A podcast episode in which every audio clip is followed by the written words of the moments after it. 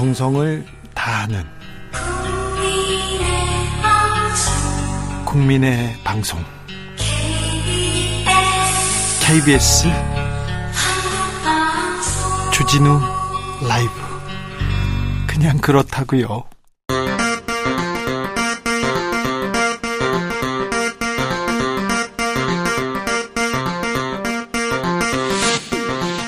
주진우 라이브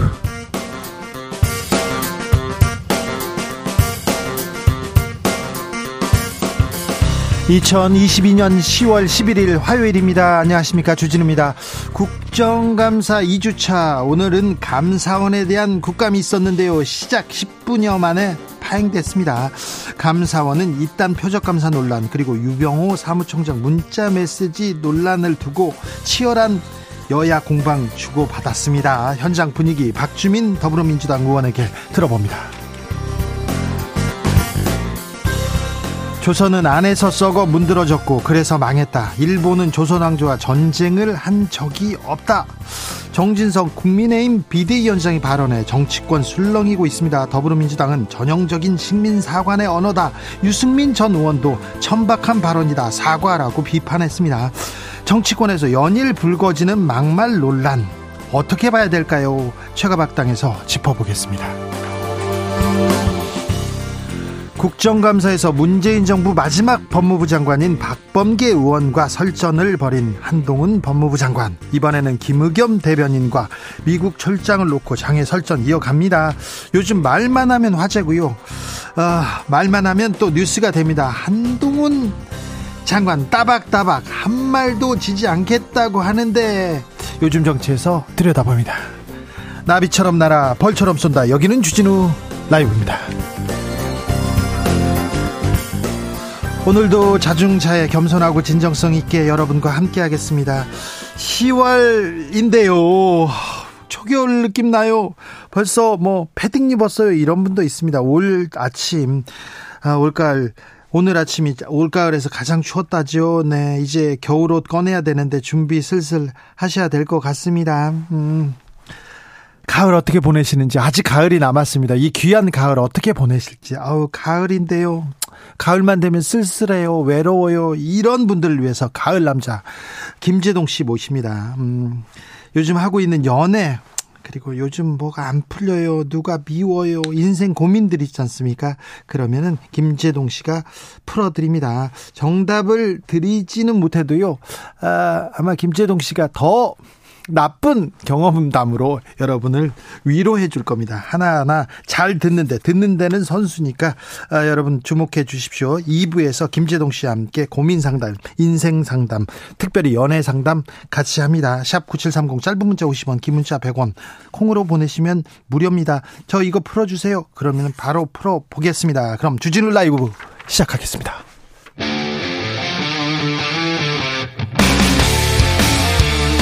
탐사보도 외길 인생 20년. 주 기자가 제일 싫어하는 것은?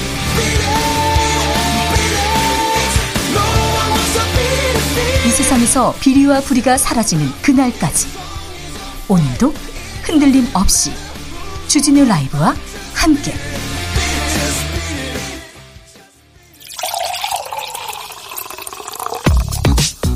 진짜 중요한 뉴스만 쭉 뽑아냈습니다. 주스. 정상근 기자 어서 오세요. 네, 안녕하십니까?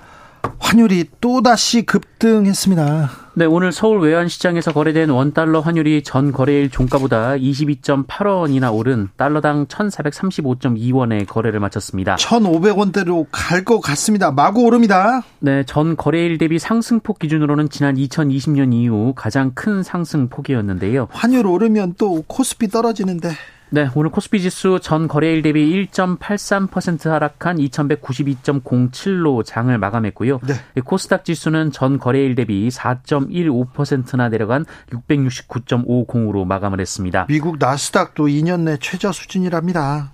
네. 미국 연방준비제도는 미국의 9월 실업률이 개선되면서 통화 긴축을 유지하는 것이 좋다라는 견해를 지속적으로 내놓고 있는데요. 네. 어, 이에 미국 증시도 최저 수준을 기록하기도 했습니다. 미국 증시도 떨어집니다. 안 오르는 게 없어요. 물가는 천정부지로 서민 겨울나기 아우 찬바람 부는데 무서워요. 걱정이에요. 이런 얘기인데 정치권에서 이런 아, 서민들의 고통, 서민들의 소리에 좀 목소리에 귀를 좀 기울였으면 합니다. 국감 오늘도 계속됐습니다. 감사원 국감이 지금 주목되고 있는데 시작하자마자 정회됐어요. 대통령실과 연락했느냐?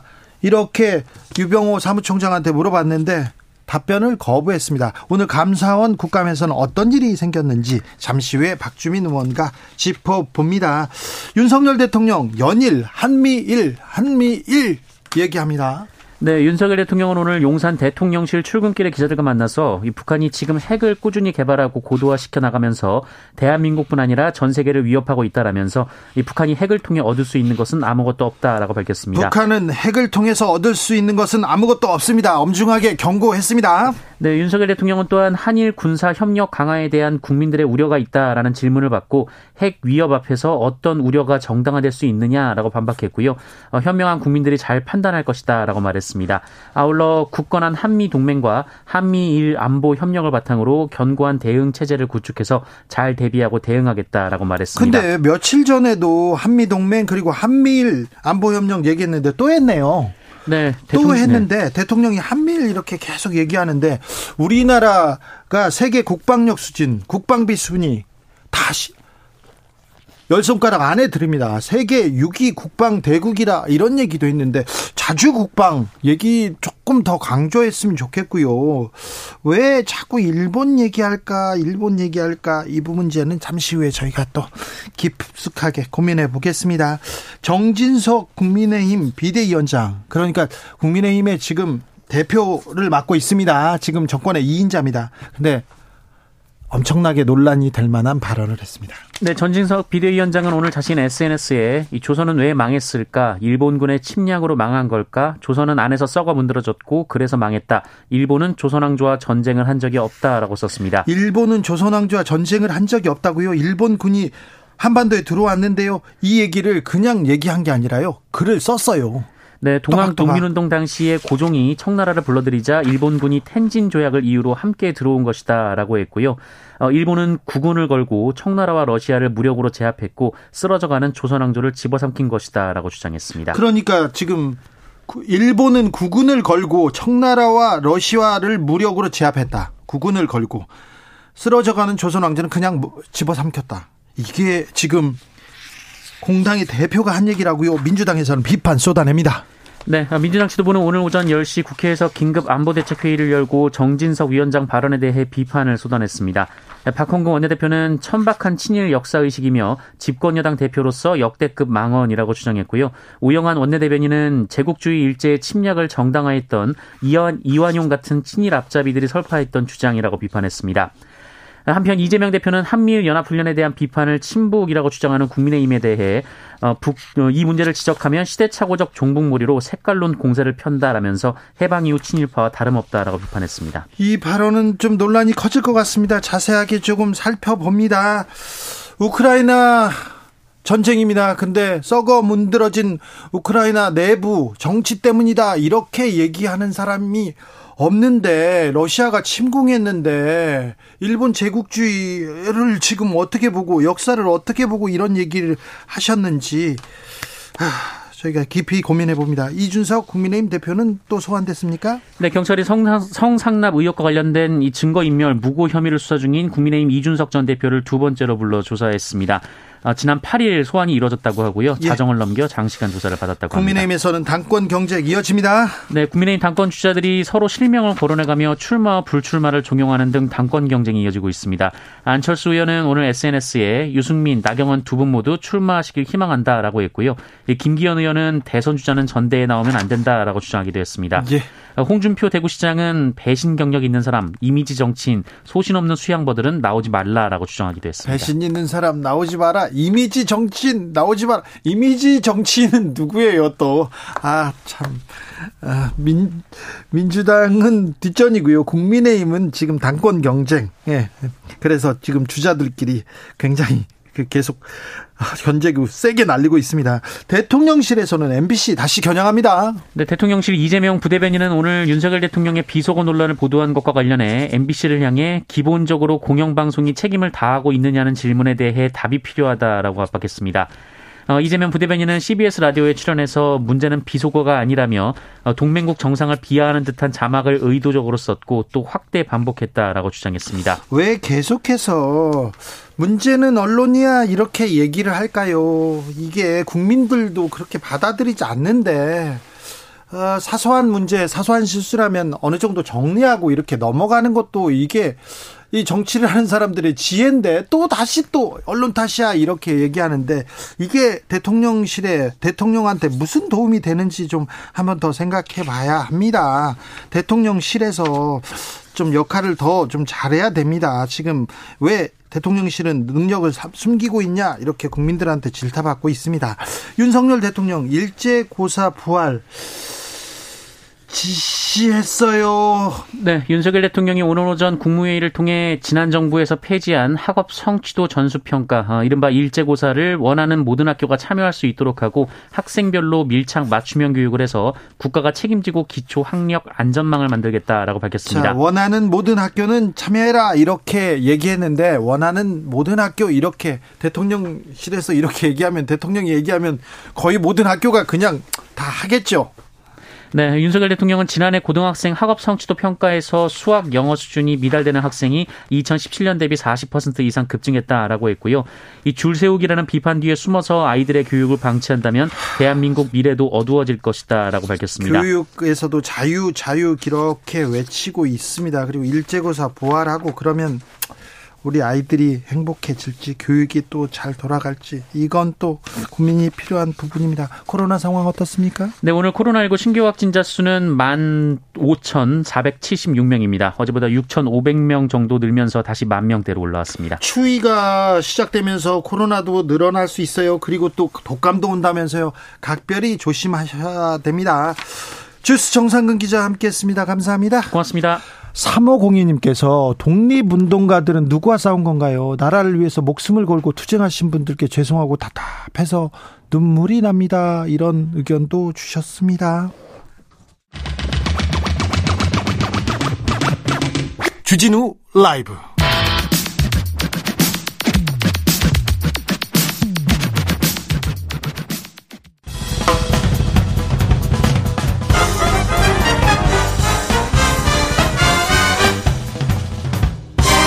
훅 인터뷰 모두를 위한 모두를 향한 모두의 궁금증 훅 인터뷰 국정감사 최대 격전지는 감사원 감사가 열리고 있는 국회 법사입니다.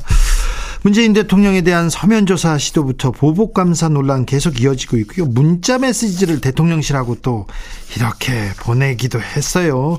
자, 오늘 국감 처음부터 팽팽하게 여야 맞섰는데 분위기 들어보겠습니다. 법사위 현장으로 갑니다. 더불어민주당 박주민 의원, 안녕하세요. 예, 안녕하십니까. 네, 아이고, 고생 많으십니다. 뭐, 국감 때라서 다들 바쁜 것 같습니다. 국감 때 예. 잠도 잘 못 자고 밥도 잘 못 먹는데, 박 의원님, 어, 밥 먹고, 뭐, 잠도 좀 자고 그러십니까? 네, 밥 잘 먹고 있고요. 잠은 음. 좀 부족하네요. 네. 네. 맨날 잠 안 자고 그렇게 일을 하시네. 고생이 많으십니다. 열심히 하겠습니다. 네, 오늘 감사원 국감 아침 10시부터 시작한다고 했는데, 근데 시작 못하고 막 파행하더라고요? 네, 파행은 아니고요. 예. 어, 그러니까 본질이로 안 들어가서 그런 거거든요. 네. 그러니까 감사위원들, 그러니까 감사원은 아시다시피 감사원장만 있는 게 아니라 감사위원들이 있어요. 예. 감사위원들도 이제 감사장 내부에 앉아 있게 하고 네. 필요하면 네. 감사위원들한테도 질문을 좀 하게 하자. 예. 그렇게 해줘라 라고 예. 저희들이 요청을 했는데 그게 이제 잘 안 받아들여지면서 그게 왜 필요한지, 그게 왜 뭐 안 필요한지 이런 설랑설레를 하느라고 오전 시간 상당 부분을 보내게 되었습니다. 아, 그게 네. 왜안 되죠? 음, 뭐, 여당 의원님들은 관례가 그렇다, 뭐, 이렇게 말씀하시는데, 저희들이 찾아보니까, 과거에 이제 몇몇 사안에서는 감사 원장이 아닌 감사위원들에게 질문할 기회를 가지기도 했었더라고요. 예. 그래서 전례 문제는 아닌 것 같고요. 예. 특히나 이번에 보면은 이제 보도들 통해서 많이들 보셨겠지만 감사원의 사무총장이 예. 감사위원들을 패싱하고 예. 뭐 감사 대상 기관이라든지 이런 것들 마음대로 정해서 막 감사하더라 이런 얘기들이 많이 나오잖아요. 그렇죠. 그러니까 절차가 조금 무시됐다 이런 반론 반론 계속 나왔습니다. 네네. 그래서 저희가 감사위원들한테 네. 실제로 그런 일이 일어나고 있는지를 물어보고 싶었던 거예요. 네. 다른 때보다도 감사위원에게 질문해야 될 필요성이 컸는데 결국은 안 받아들여졌습니다. 네. 자, 감사원 이것부터 물어보고 싶은데 문자 메시지 대통령실하고 주고받은 거 있지 않습니까? 네. 이거 뭐라고 합니까? 어, 본인은 이제 특별한 어떤 것이 아니고 어, 보도 나온 것에 대해서 물어보길래 답을 해준 거다라고 얘기를 했어요. 예, 그런데 어. 이게 정상적이라고 대답했는데 정상 이게 정상적이라면 이게 문제 아닙니까? 그렇죠. 그래서 이제 두 가지 문제점을 짚었어요. 일단 저 같은 경우에는 관련된 규정에 감사 결과만 대통령 쪽으로 보고하게 돼 있다. 네. 어, 이렇게 뭐 시시콜콜하게 물어보는 것들 다 뭐 전화면 전화로 문자면 문자로 다 보고하고 알려주면 사실상 감사원의 독립성 어떻게 보장되냐라고 질문했는데 답 네. 어, 질문했는데 뭐 본인들은 아무 문제 없다 계속 그렇게 얘기를 하고 예. 또 이제 하나는 이제 이탄희 의원이 어이 어, 유병호 사무총장 문자 보냈다는 총장하고 문자를 받은 이관석 어 국정기획 수석이 어떤 사이냐 평상시에도 문자를 보내냐라고 물었더니 거기에 대한 답변을 안 하더라고요. 답변 거부하더라고요. 그래서 답변 거부요? 네, 그래서 그 부분을 좀 더, 어, 좀 저희들은 살펴봐야 될 것 같은데, 왜냐하면 문자 자체가 한두 번 서로 문자를 주고받은 사이처럼 읽혀지지가 않잖아요. 예, 예. 그래서 그런 부분을 좀 더 저희들이 살펴봐야 될 것 같습니다. 예. 이거 사실 그런데 뭐 변호사셨고, 변호사셨으니까 물어보는데, 감사원과 대통령실 간에 이 문자로 이렇게 주고받고 내용을 상의한다. 이거 감사 받아야 될 내용 아닙니까? 그렇습니다. 제가 그래서 오늘 지적한 게 그 감사원은 대통령에 소속되어 있는 기관이긴 하지만 독립성이 강력하게 보장된 기구예요. 예. 그러다 보니까 감사원법 42조 대통령에게 수시로 보고하도록 되어 있는 것을 얼마 전에 바꿉니다. 바꿔서 중요 사안의 결과를 보고하도록 이렇게 바꿔. 예.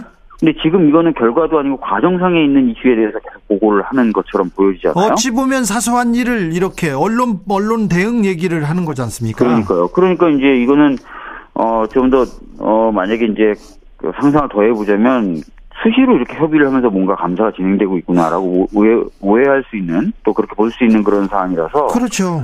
적절하지 않죠. 예. 중요한 일도 아니고 사소한 일까지 보고했다 이렇게 의심을 받는데 여기에 대해서 명확하게 해명하지 않는군요. 그런데요 여러 음. 과정에 서해 공무원 피살 사건 때 감사위원회에서 감사 위원들의 그 감사위원회 의결을 받아야 되는데 그것도 절차 무시했다 이런 지적도 있었어요. 그런데 사실 감사위원회 회의록을 공개하면 되지 않습니까? 네, 사실 뭐 그 의결 없이 감사를 진행했다가 네. 최근에 네. 의결을 통해서 하반기 어, 감사 계획에 포함시킨 거는 자기네들도 인정을 합니다. 네. 인정을 하고 그러니까 이제 그 부분은 뭐 구비 회의로 안 봐도 그런 사실은 이미 인정이 된 거고요. 어, 그 다음에 이제 초기에 이제 감사를 안 했다가 나중에 감사 계획에 포함, 아, 감사 계획에 포함 안 시켰다가 감사 계획에 이제 하반기에 포함시킨 그 과정에 대해서 좀 내부적으로 문제제기가 있었다. 그 부분도 인정을 합니다. 그러니까 이제 그 부분은 이제 언론 보도에서 지적됐던 부분이 이제 사실인 걸로 확인이 됐죠. 예. 아 그래요? 네. 저 네. 저는 또 감사원의 민간인 사찰 의혹 받는 부분 그 부분이 아, 중요하다고 봅니다. 네, 맞습니다. 예. 아니 공직자가 공직자에 있을 때 뭐 어떤 내용에 대해서 감사받는 건 맞는데 그 전에 네. 민간인이었을 네. 때, 그 전에 정당인이었을 때 이런 부분까지 음. 포함되어 있는 거는 어, 문제 아닙니까?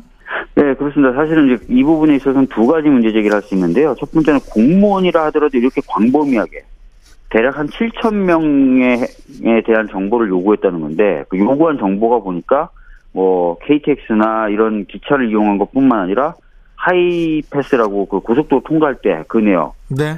심지어는 코로나 감염 여부 같은 내밀한 이게 건강이라든지 질병 관련된 건 내밀한 개인 정보로 분류되거든요. 예. 그런 것도 달라 그래서 다 받아봤다는 거예요.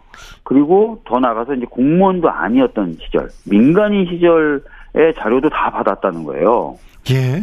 이거는 굉장히 문제가 있고, 근데 감사원의 대응은 너무 좀, 어, 제가 보기에 문제가 있는 게, 아유, 잘못했습니다. 앞으로는 안 그러겠습니다가 아니라, 민간인 시절 자, 자료는 파괴하겠습니다. 이렇게 답변을 하는 거예요. 아이고, 좀 말이 안 되네요. 그러니까 불법적으로 이미 증거, 자료를 다 받아놓고, 파기만 하면 그 이미 형, 성됐던 불법 행위의 불법성이 없어집니까? 그거 아니에요. 아니잖아요. 안 되죠. 네. 네. 근데 너무 태연하게 그냥 앞으로 안 하겠습니다. 죄송합니다. 뭐 이런 것도 아니고 그냥 파기하겠습니다. 이렇게 얘기해서 다들 좀 어이가 없는 그런 상황입니다. 예. 민간인 사찰 이 부분은 명, 명확하게 이게 헌법을 이거 위반하는 내용인데 이거 네. 이거 예전에 윤석열 검사라면 바로 이렇게 압수수색하고 이게 수사할 내용인데 어떻게 윤석열 대통령 음, 이건 윤석열 정부에서는 네, 윤석열 정부에서는 뭐 이런 일이 있습니까? 네. 어, 박주민 의원님 네. 방통위 관련돼서 오늘 그 국감에서 꼬집던데요. 방통위 네. 감사에 대해서 감사원이 굉장히 열의를 갖고 있더라고요. 열정적이에요. 네, 네, 네. 정기감사 치고는 뭐 평상시 정기감사에 비해서 많은 인원이 투입됐다라는 부분도 좀 지적이 되고 있는 것 같고요. 네. 그리고 포렌식 절차가 계속 좀 문제가 되고 있는 것 같아요. 방통이나 권익이. 예. 포렌식이라는 게 뭐냐면 디지털 정보 저장 매체, 뭐 핸드폰이 될 수도 있고 컴퓨터가 될 수도 있고 이런 저장 매체에 대해서 어, 어 당사자의 동의를 전제로 그 정보를 입수하는 행위인데 예. 이게 좀 굉장히 좀 광범위하게 이루어지고 있거나 또는 네. 어 제대로 좀 설명 안 하면서 강압적으로 동의를 받아서 이 절차를 진행한다거나 하는 어, 것에 대해서 다수의 지적이 지금 이루, 어지고 있는 것 같습니다. 아무리 감사라고 하지만 그 다른 것까지 사생활까지 다른 부분까지 이렇게 짚는 거는 이거는 인권 침해 아닙니까? 그래서 뭐 지금 들리는 얘기로는 공무원들 사회가 지금 굉장히 불만이 많다 그래요. 그러니까 굉장히 광범위하게 무차별적으로 정보를 요청하고 예. 정보를 받아가는 방식도 아까 포렌식과처럼 막 진짜 강압적으로 이렇게 받아가는 사례들이 좀 있다 보니까 예.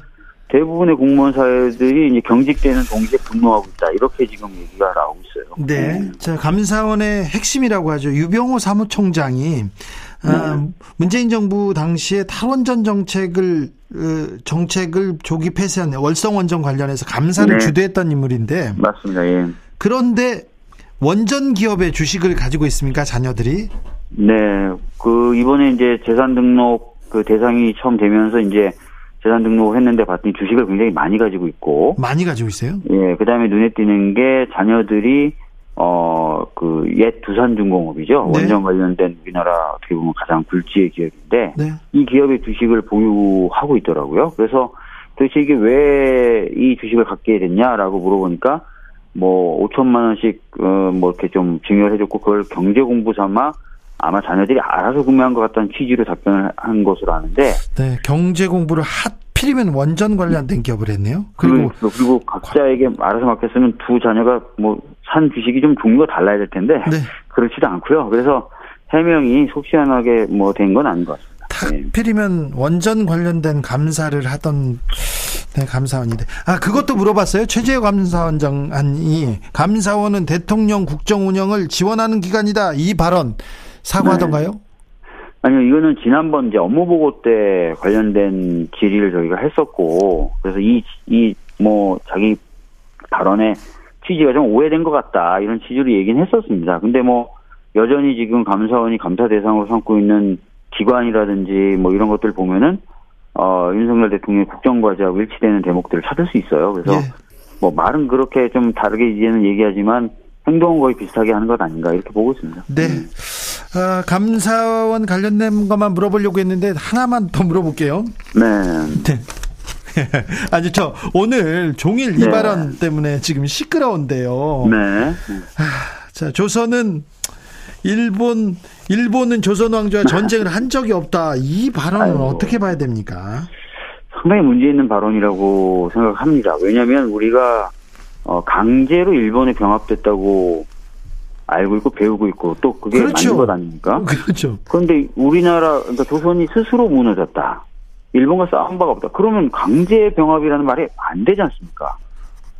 네. 그러니까, 그러니까 이런 분들은 완전히 역사 인식을 잘못 갖고 있는 거고 이, 런 분들이 자칫 잘못하면 뭐 이런 얘기까지 나오는 거죠. 그 결국 뭐 우리나라 발전 일본 덕분이었다. 뭐 이런 얘기까지 이제 막 나가네 나가게 되는 것 같은데 굉장히 잘못된 식민사관이고요. 이 부분에 대해서는 집권 여당이 책임자라면 당연히 사과해야 된다고 생각합니다. 근데 대응이 더 웃겨요. 지금 보니까 기사 보니까 사과를 요구하는 그것에 대해서 아주 가소롭다는 듯이 지금 얘기를 하고 있는데 네.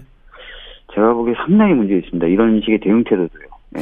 권성동 의원이 김재남 어, 김재남 위원장한테 그 얘기를 했었잖아요. 혀를 깨물고. 예. 네. 그때 옆에서 들으셨어요?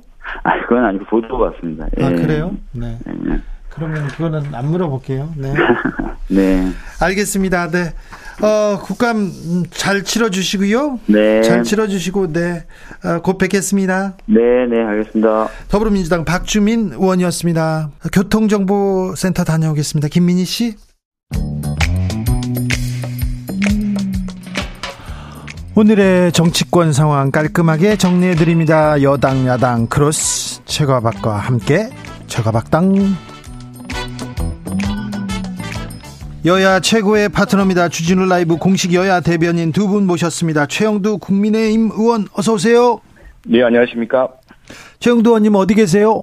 지금 전남 나주에 한국전력공사하고 네. 어, 한수원 등 에너지 기업들 국정감사장입니다. 네, 그래서 지금 지방에 있습니다. 전화로 연결했습니다. 박성준 네. 더불어민주당 의원 스튜디오 모셨습니다. 안녕하세요. 네, 안녕하세요. 네. 네.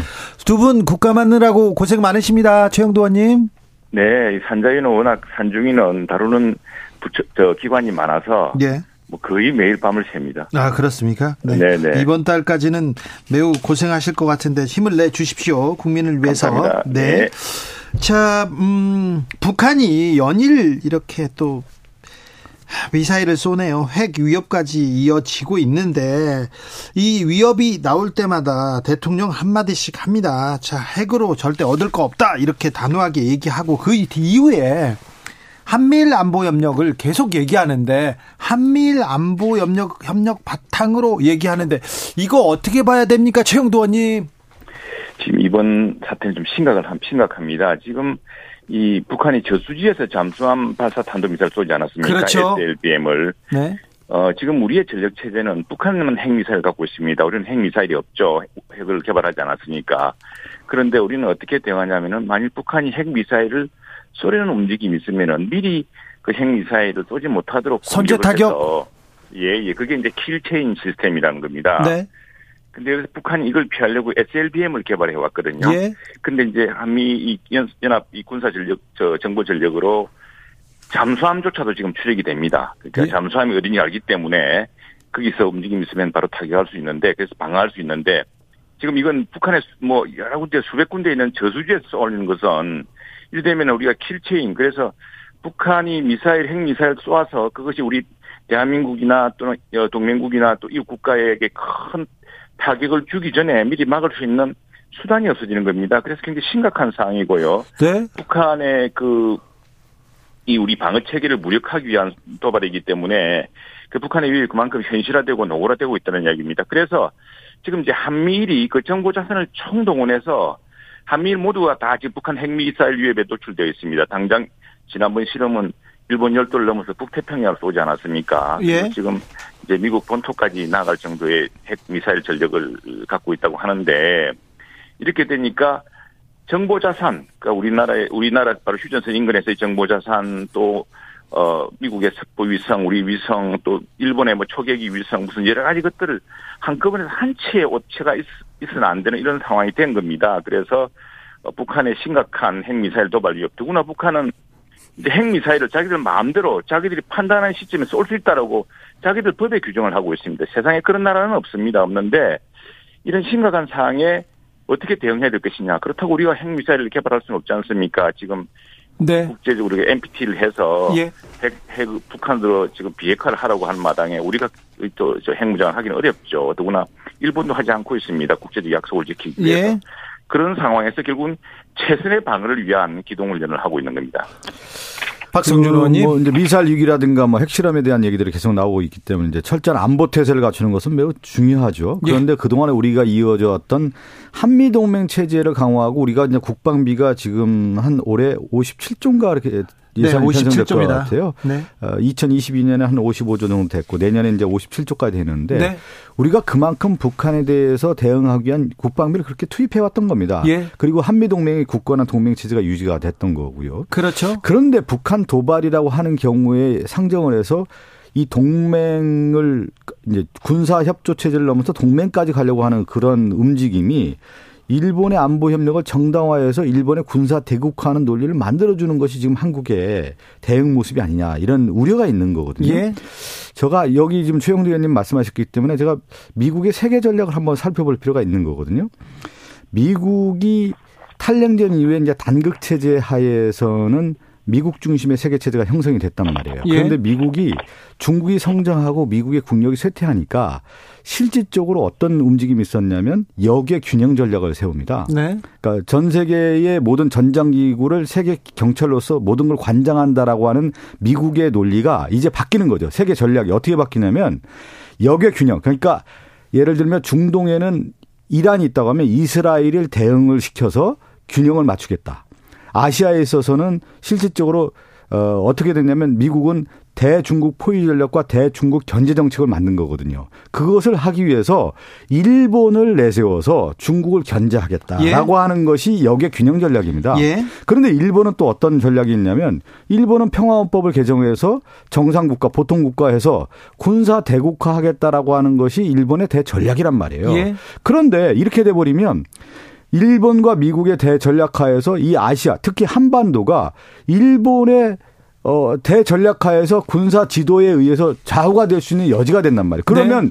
한국이 일본에 종속될 수밖에 없는 그런 형국으로 몰고 가는 것이 지금 전략의 움직임들인데 여기에 지금 우리가 한미일 군사 안보 협력 체제를 넘어서 동맹까지 가겠다라고 하는 그러한 움직임이 일본에게 모든 걸 빌미를 제공하는 그런 터전이 된다는 거예요. 동해상에서 일본군이 와서 훈련할 수 있고 또 그렇게 된다고 하면은 한반도에 일본이 주, 저, 들어와서 군대가 자유돼. 그러니까 지금 김태호 안보실장은 논문에 그 일본 자유대의 진입에 대한 가능성도 열어놓은 거 아니겠습니까? 그래서 비판을 많이 받았는데 이러한 것이 얼마나 위험한지를 우리가 알아야 되는 거고 그걸 지적하는 거고요. 또 하나는 가장 중요한 것은 우리의 국방비와 우리의 국가나 안보를 통해서 하나가 뭐냐면 한미 동맹을 통해서 우리가 안보 체계를 강화하는 것이 더 중요하다는 말씀 꼭 드리고 싶어요. 어, 네. 3941님께서 일본을 끌어들이는 것은 들개 떼 무섭다고 호랑이를 집안으로 불러들이는 꼴입니다. 일본의 군사 대국화 굉장히 우려하는 시각이 있는데요. 최형두 의원님. 자, 일본의 군사 대국화를 만든 기본 원인은 북한입니다. 우선에 맥아더 정부는 당시 맥아더 사령부는 일본을 완전히 전범 국가를 해체하려고 그랬습니다. 그래서 맥아더 평화 헌법을 만들었고 그것이 전후 일본의 그 온건한 평화 국가가 되는 기초였는데 그걸 무너뜨린 사람이 김일성의 남침이었습니다. 6.25 남침을 하면서 갑자기 일본 열도가 이제 일, 그 한반도를 지키기 위한 또 6.25에서 북한군을 북한을 패퇴시키기 위한 중공을 패퇴시키기 위한 전쟁 기지가 되면서 일본이 경제 부흥도 하고 그 평화 헌법 체제로 만들었습니다. 메가다가 평화 만들었습니다만 철저한 그 저 일본의 그, 그 전쟁 범죄 척결이 일시 중단되는 그런 걸 만든 원인이 바로 북한입니다. 그리고 북한이 핵미사일 도발 그리고 일본은 지금 우리 한국과도 국교를 맺었지만 어 일본과도 국교를 맺기 위해서 그것도 김대중 대통령 때 노력을 많이 하셔가지고 일본 총리가 어, 북일 간에 수교 노력을 했었죠. 네. 근데 그때 참, 찬물을 끼운 사람들이 북한 사람들입니다. 북한 사람들이 핵미사일 쏘아가지고, 아, 저 미사일을 쏘아가지고, 일본 12간 난리가 났습니다. 지금 일본에서 우리 온건했던 평화주의자들이 이 저 정치적 여론을 지금 많이 못 얻고 강경원이 덕시하고 선거에 영향을 미치는 이유는 북한의 지독한 도발, 끊임없는 도발 이 문제입니다. 이 도발 때문에 지금 일본 내 정치 지형이 바뀌고 있는 겁니다. 여기에다가 우리 국내에서 터무니없이 죽창간이 뭐니 해서 혐일 감정, 그, 거길 반일하면서 실제로 아무 대책도 없는 이런 반일몰이로 국내 정치에 과거에 우리 식민지 시대의 그런 그 감정을 동원함으로써 사실은 이게 지금 오히려 혐한을 불러일으키는 이런 역작용이 있습니다. 그래서 이 문제는 일본도 민주주의 국가입니다. 일본도 선거를 하는 국가고요. 특히 여기서 그리고 저 박 의원님이 저 말씀을 좀 하시는데 한미 동맹은 있고 미일 동맹이 있지만 한미일 동맹은 없습니다. 그것은 일본이 과거사에 대해서 좀더 어, 저 허심탄회하게 반성을 하고 예, 예. 좀더 신뢰가 쌓아야 될 문제지 지금 한일 동맹을 하기에는 너무 이런 단계적 문제는 네. 아니, 공동의 저- 네. 현존하는 위협에 대해서 실질적으로 대응하는 게 중요하지. 아니 지금 북한이 미사일 쏘고 우리가 서울과 한반도가 전체가 북한 핵 미사일에 지금 언제나 노출됐지 뭐 위험에 처했는데 거기에 대응하기 위한 조치는 하지 않고 있지도 않은 것을 가지고 지금 자꾸 이렇게 선동질하는 것은 정말 도움이 안 됩니다. 정말 저는 민주당이요 과거 왜 김대중 대통령이 어 저 일본 문화를 수입하고 또 김대중 오부기 저 오부치 오부치? 선언을 통해서 예 한일 관계를 정상화시켰습니까? 시켰겠습니까? 아, 아니 바로 남북 간의 평화를 위해서도 또 동북아에서 우리 대한민국이 정말 평화를 확장하기 위해서도 필요하기 때문에 그랬던 것입니다. 제발 좀 김대중 대통령과 오부지 시절에 그 정신으로 돌아가십시오. 지금 아. 지금 민주당은 틈만 나면 반일 선동만 하는데 왜 지금 임박한 북한의 위협에 대해서는 침묵합니까?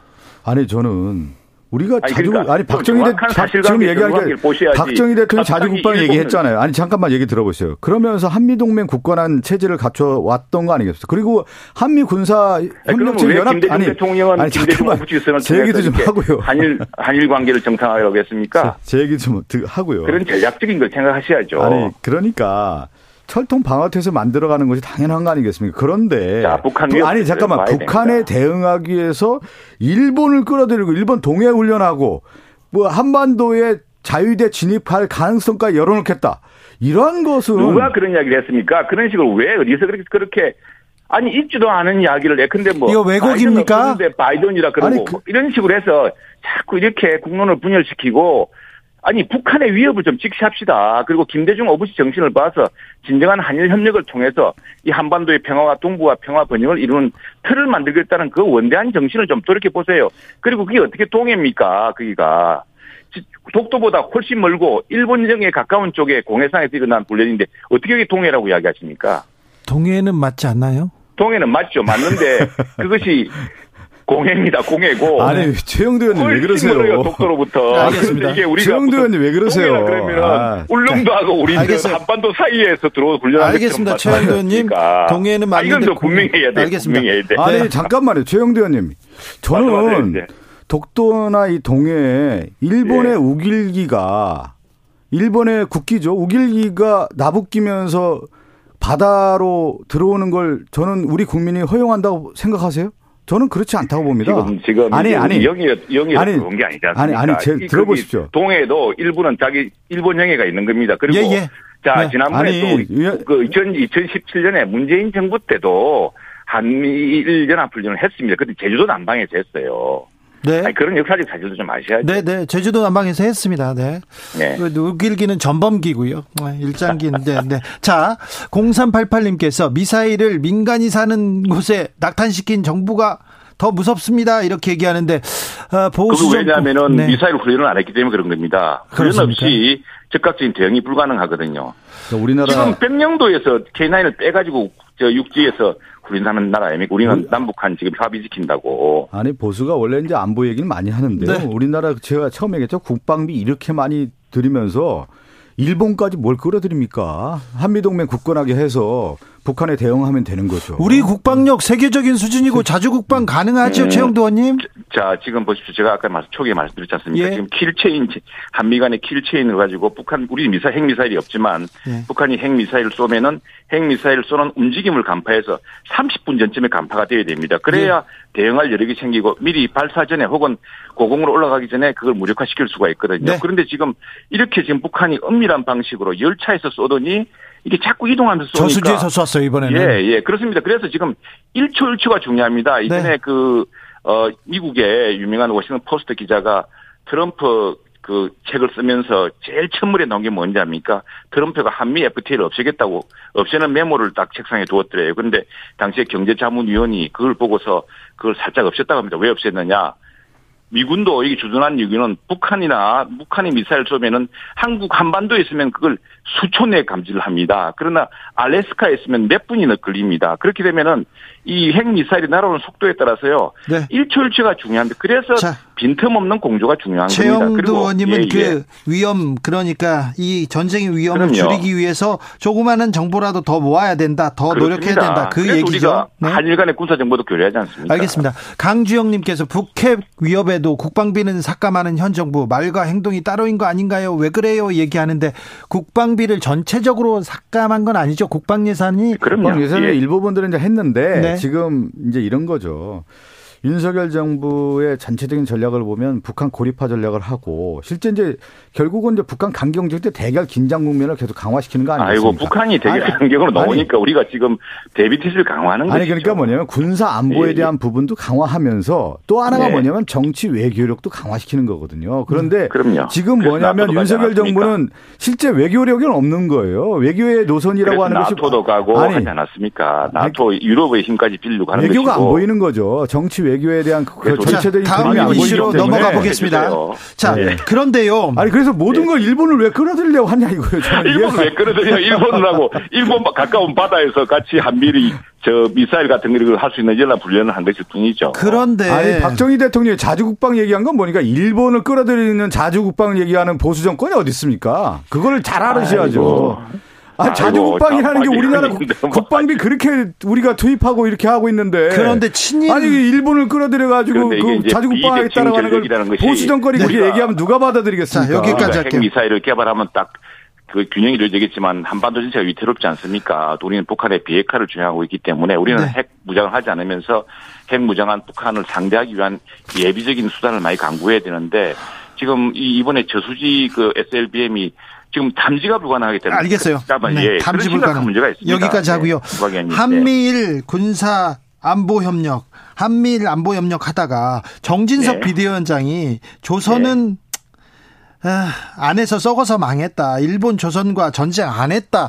이 발언을 발언이 아니죠. 이 글을 SNS에 이렇게 꼭꼭 눌러 썼습니다. 이걸 어떻게 봐야 됩니까, 최영두 의원님? 저는 무슨 이야기인지 잘 모르겠는데 왜냐면 모르겠어요.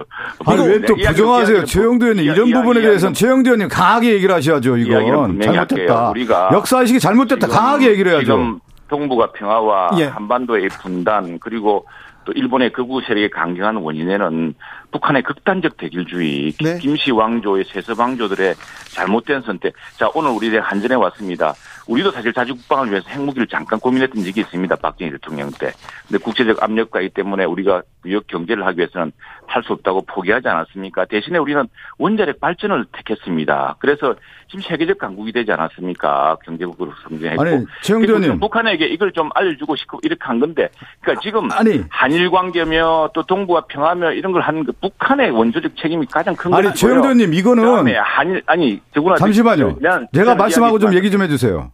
네네. 최영도 의원님.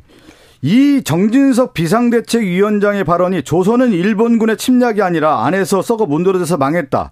그러니까 일본 제국주의 침략을 옹호하는 발언입니다. 이거는 북한의 미사일 도발과 북한의 극단주의와는 전혀 다른 문제예요. 이건 역사 인식에 대한 문제인데 왜 이 정진석 비대위원장의 야, 이런 잘못된 그 발언을 모든, 북한의 모든 극단주의라든가 뭐 무슨 미사일 도발하고 연결시켜 설명하는 건 아니죠. 이렇게 덧붙이고 싶어요. 남한산성이라는 예, 예. 김훈수 선생 글을 읽어보면은 그들은 외적의 신분에서 맞서기에는 너무나 무력하고 초라했으면서 안에서는 남한산성 안에서는 정말 독사와 같이 무섭게 싸웠다고 합니다. 지금 우리 내부 사정을 보십시오. 우리 내부 사정을. 지금 북한이 저렇게 위협을 고도하고 있는데 지금 민주당 이재명 대표는 뭐 하시는 짓입니까 이게. 아니 지금 뭐 우리끼리는 독사처럼 정말로 그렇게 말싸움하는 데 능합니다. 갑자기 죽창가 또 나올 판인데. 제가 이 말씀 꼭 드려볼게요. 잠깐만요. 그래서 국방이라는 것은 우리 외부에 우리 단결해서 시켜야 되는 것이고 네. 내부의 국론 통일이 굉장히 중요하다는 이야기가 중요하죠. 저 그게 저, 없으면은 전쟁을 하지도 못하고 자, 수가 아니, 저는 저요 얘기 꼭 한번 해드려야 되겠어요. 저는 윤석열 대통령이 어, 기억나는 게 대통령 출마 선언하면서 매연 윤봉길 기념관 앞에서 합니다. 윤봉길 기념관에서 네, 했죠? 매연 윤봉길 기념관. 매, 아마 매연 윤봉길 선생님이 25세 세상을 돌아가셨을 거예요. 20대 중반에 네, 20대 중반에 돌아가셨는데 독립운동을 하면서 어떤 얘기를 하냐면 장부 출가 생부라는 얘기예요. 네. 장부가 뜻을 품고 집을 나서면 살아서 돌아오지 않는다. 이런 마음을 가지고 일제 침략에 대해서 저항하면서 독립운동을 했던 분입니다. 네. 이 윤봉길 의사가 이 얘기 듣고 지하에서 벌떡 일어나게 생겼어요. 지금 보니까 이게 뭐 지금 그 국민의힘 집권 여당의 비상대책위원장 우리가 얘기하면 당 대표 아닙니까? 당 대표의 역사 인식이 일본 제국주의 침략을 대단- 아니 저는 이건 하셨는데 상당히 큰 문제입니다. 자, 이거. 그 요지의 맥락은 보십시오. 예. 김훈이 한 남한 사태 바로 그런 이야기 아니겠습니까? 지금 우리가 왜 현존하고 지금 굉장히 위협적인 북한의 위협에 대해서는 민주당은 별로 주목하지 않고 지금 뭐 터무니없는 이야기로 언제 우리가 일본군을 우리 한국에 끌어들입니까? 예? 자, 기자- 그리고 그 역사에 대해서 그 달리 지금 무슨 초- 일본의 그 우리 한반도 침략의 역사를 잊을 사람이 누가 있습니까? 그렇죠. 최영도 의원님. 정말 상식적으로 생각을 하셔야죠. 기자 출신 최영도 의원님께 예, 예, 네 예. 기자 출신 정진석 비대위원장의 글에 대해서 하나만 물어볼게요. 일본? 일본은 조선 왕조와 전쟁을 한 적이 없다. 일본과 조선 아니 우리 그 독립군들은 광복군들은 어떻게 되나요? 그리고요 일본은 국군을 걸고 청나라와 러시아를 무력으로 제압했고 쓰러져가는 조선 왕조를 집어삼켰다. 집어 삼켰죠. 아니 또왜 그러세요? 우리가 일본에게 맞설 전략이는 계속 있었습니까? 우리가 가보 가보 농민들이 싸우고 네. 전주에서 떴죠. 근데 그 싸웠죠. 네. 싸웠죠. 싸웠죠. 그리고 기주관 독립 투쟁을 했죠. 지금 예, 그건 독립투쟁 부인하는 건 했죠. 아니지 무장 않습니까? 투쟁 했죠. 그런데 네. 요는 말하자면은 우리가 일본의 침략에 맞서기 위해서는 그만큼 당시에 그래서 고종이 그렇게 미국과의 수교를 원했던 거 아닙니까? 그런데 러시아는 저렇게 호시탐탐하죠. 중국도 정말 그 위안스카에서 보듯이 그렇게 오만하죠. 일본은 위협적이죠. 아니 그런 고립무원의 상태에서 정말 무력하게 당하고 말았는데. 최영도 의원님 네. 요번에 그 미국에 가서 우리 윤석열 대통령이 정말 일본에 구려개혁하고 돌아왔단 말이에요. 그리고 나서 구려개혁입니까? 아니 구려 외교죠. 문재인 정부 시대 정, 아니 정진석 비대위원장의 지금 한 발언을 것이죠. 보면 그냥 말 실수가 아니라 이렇게 페이스북에 글을 썼다라는 내용을 보면 일본의. 침략을 정 네, 마시죠. 아니 지금 정말로 세상에 그게 말이라고 지금 아니, 말을 하지 않았습니까? 우리가 조선의 저 일, 일본이 우리 조선 저, 저 조선을 침략하고 우리를 우리 식민지로 삼았던 그 원죄를 부인할 대한민국 국민이 어디 있습니까? 자, 여기까지, 뭐 여기까지. 아. 오늘 아니 이 이런. 발언은 아니, 내부에서도 지금 너무, 비판이 너무 일어나고 있어요. 지금, 응? 국민의 보수 안에서도 지금 비판이 일어나고 있다고요. 자, 그 비판은 달게 받아야겠죠. 저도 네. 비판하겠습니다. 네, 비판하는데 쓸, 쓸데없이. 그렇죠.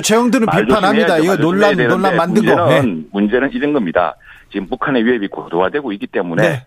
지금 안보의 여야가 어디 있습니까? 알겠어요. 안보 제발 북한. 좀 민주당 좀 김대중 오부 정신 돌아가서 정말 진짜 고도화되고 있는 북한의 위협에 공동 대응할 수 있도록 근데 합시다. 이제 어? 저거 하나만 그 말씀드리면 지금 보면 이제 이 이런 대결 긴장 국면이 계속 지속됐을 경우에 가장 큰 문제가 네. 뭐냐면 경제로 이어지는 거예요. 외국 투자자들이 실질적으로 신용 평가가 더 떨어지고 경제 위기로 이어지고 이런 것들에 대한 것들이 위기 관리까지 같이 해야 되는 겁니다. 네. 국정 운영이라고 맞습니다. 하는 것이. 최영두 의원님 지금 이 하나의 문제만을 가지고 그냥 얘기하는 게 아니라 전반적인 경제 상황과 국정 운영에 대한 것을 보- 보고 제가 그 맞습니다. 말씀드린 거예요. 정치 맞습니다. 외교력을 발휘해야 된다. 그러니까. 군사 우리 그래서 우리가 high 박 politics, low politics 얘기하지 않습니까? 이 두 가지가 다. 같이 가야 윤석열. 정부가 되는 네. 거지 한쪽으로만 너무 가니까 이게 외교력이 안 보인다는 말씀을 제가 꼭 드리는 겁니다. 지금. 제가 이제 우리 박 의원님의 한 말씀만 더 동의합니다. 네. 그 때문에 네. 뭐냐면은 자 국제 투자자들이나 국제 우리 지금 이게 우리나라가 개방 국가이기 때문에 국제적인 투자, 국제적 신뢰가 중요하지 않습니까? 예. 그런데 어느 경우가 국제적인 신뢰를 얻겠습니까? 자 여기서 거대 야당은 현 정부의 무능만 비판하고 예 북한에 대해서는 별로 그렇게 큰 강도 높은 비판을 하지 않고 경계심을 별로 보이지 않고 반면에 그게 그게 한 척이 있을 테고 다른 한 척은 어쨌거나 여야가 힘을 똘똘 뭉쳤고 그다음에 일본까지도 이 북한의 도발에 대해서 같이 경계하면서 힘을 합치는 모습이 오히려 한반도에 대한 신뢰 안보의 신뢰를 높이겠습니까? 예. 어느 쪽이 더 그 외국인 투자자와 국제사회의 신뢰가 안정에 대한 신뢰가 높아지겠습니까? 자, 국제사회의? 신뢰를 위해서 그리고 경제 그럼요. 안정을 위해서 이렇게 가야 되는데 지금 그렇습니다. 좀 여야 야, 야가 계속해서 치열하게 붙고 있고요. 그리고 불필요한 논쟁이 계속되고 있습니다. 맞습니다. 우리 이 말실수 이거. 진정하셔야 됩니다. 네. 예. 누구요? 이재명 대표. 아니 왜또 지금 왜 아니 잠깐 왜 물타기 계속 들어가세요? 정진석 정진석 비대위원장이 갑자기 발언이 뭐 문제가 되는데 왜 이재명 담배표 꼭 이상하게 좀 국민의힘의 아니, 논리는 정진석 뭐 어, 아니 꼭 뭐 물타기 들어가려고 그래요. 이재명 물타기 들어가려고. 아니. 정정당당하게 좀. 정치를 하세요. 네. 전공법하고 잘못된 부분에 대해서 정진석 위원장 사과하고 아, 자. 제가 앞서. 아이고, 윤석열 참. 대통령이 매원 윤봉길 위원장관 얘기한 것처럼 그러니까 항일 정신을 이어가겠다는 생각했는데 이 정진석 비대위원장의 발언에 대해서 윤석열 대통령도 입장을 자, 박성준 의원님 예. 여기까지 하시고요. 최영도 의원님, 그러니까 이 네네. 결국 결국 이 논란, 이 네. 모든 논란의 잘못은 이재명 대, 대표입니까? 이재명 대표가 좀 저 그대 야당 대표로서 좀 지도력을 좀 발휘했으면 좋겠어요. 아, 그래요? 지금 뭐이 문제 북한의 위협에 대해서 강력하게 경고하십시오. 대통령 위원장 이렇게 하시면 정말 한반도 평화와 아니, 또 우리 공동 공동. 번영에 도움이 안 됩니다. 아니 우리가 저는 이렇게 아, 하시면 최영두 우리가 의원님, 정말 힘을 합쳐서 강력하게 대응할 수밖에 없습니다. 집권당이 누굽니까? 대, 그 대통령이 집권당이 누구고요? 지금 지금 집권? 아니 꼭 그 남 탓하지 말고 남 탓을 왜남 아니, 탓해요? 야당이 우리가 아니 지금 집권 여당은 여당이 책임지는 거 아니겠습니까? 비대- 비대위에 맞서려고 하는데 그래서 근데- 대비하려고 하는데 야당이 이래야겠습니까? 아, 자, 어제 권성동 의원 그리고 정진석도 비대위원장 계속해서 설화가 이어지는데 빨리 논란을 좀 정리하고 국제적으로 또 이렇게 신뢰를 얻도록 이렇게 가야 되는데요. 그지요? 네, 자, 그렇습니다. 네. 말 조심하겠습니다, 저도. 네. 최영도 의원님, 박성준 의원님 두 분 감사합니다. 결국 잘못을 이재명 대표가 했다고 하는 최영도 의원님 얘기는 국민들이 판단하시는 걸로 하겠습니다. 아니, 그-